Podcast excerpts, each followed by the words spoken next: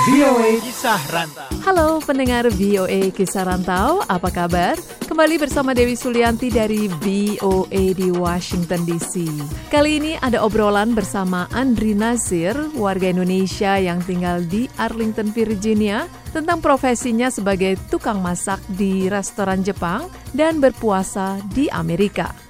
Saya sebagai Japanese chef, kalau di Indonesia bilang ya habachi chef lah, yang cook di depan table, di depan customer. Sudah berapa lama menekuni profesi ini? Dari tahun 2007. Bagaimana pengalaman menjalankan puasa Ramadan di Amerika? Waktu saya masih sendiri, maksudnya masih single ya, menjalankan puasa itu ya di tempat kerja, teman-temannya kebanyakan kan non-Islam. Saya bangun pagi buat sahur sendiri, sholatnya sendiri, kadang-kadang masjid juga jauh, waktu itu saya belum ada kendaraan ya semuanya serba sendiri lah. Lalu bagaimana sekarang? Sekarang ini pas saya udah berkeluarga dan kerja itu dari jam 10 pagi sampai eh, jam 10. Nah pas buka puasanya itu jam setengah 9 kan. Buka puasa di restoran terus malam kadang-kadang kalau kebetulan di chef hostnya itu ada temen satu agama Islam kita kadang-kadang teraweh di rumah di chef host. Bagaimana Anda menjalankan puasa? Kan Anda sebagai chef ya, mulai kerja tuh jam 10 pagi masak untuk warga Amerika di sini ya. yang umumnya kan bukan muslim dan tidak berpuasa.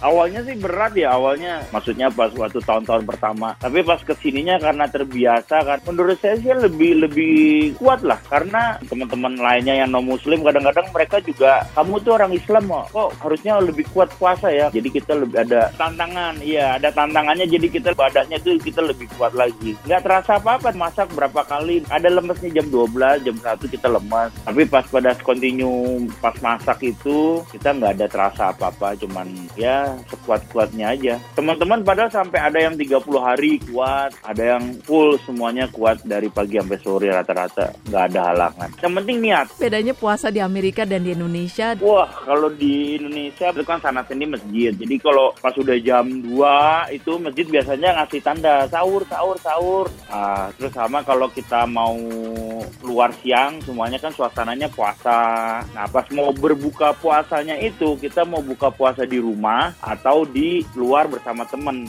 Tapi suasananya itu pas dengerin azan masjidnya itu yang yang saya kangenin di Indonesia. Ah, lebih berasa aja gitu. Saya pernah buka puasa di mall Jakarta. Itu jam 4 sore semuanya udah full itu mall. Food courtnya itu udah penuh satu jam atau dua jam sebelumnya. Duduk di situ nggak nggak ngapa-ngapain. Ya itu dia. Dan mereka menyiarkan kumandang azan sama suasana mau traweh. Saya dulu masih kecil, saya ingat saya suka buka puasa di masjid yang satu tampan makanya rame-rame di situ ada daging. Itu yang paling berkesan buat saya. Selama menjalankan ibadah puasa, mudah-mudahan kalian semua bisa menjalankan ibadah puasa selama sebulan tidak ada halangan. Selamat berpuasa bagi yang menjalankannya dari VOA di Washington DC. Dewi Sulianti pamit. The Voice of America. VOA.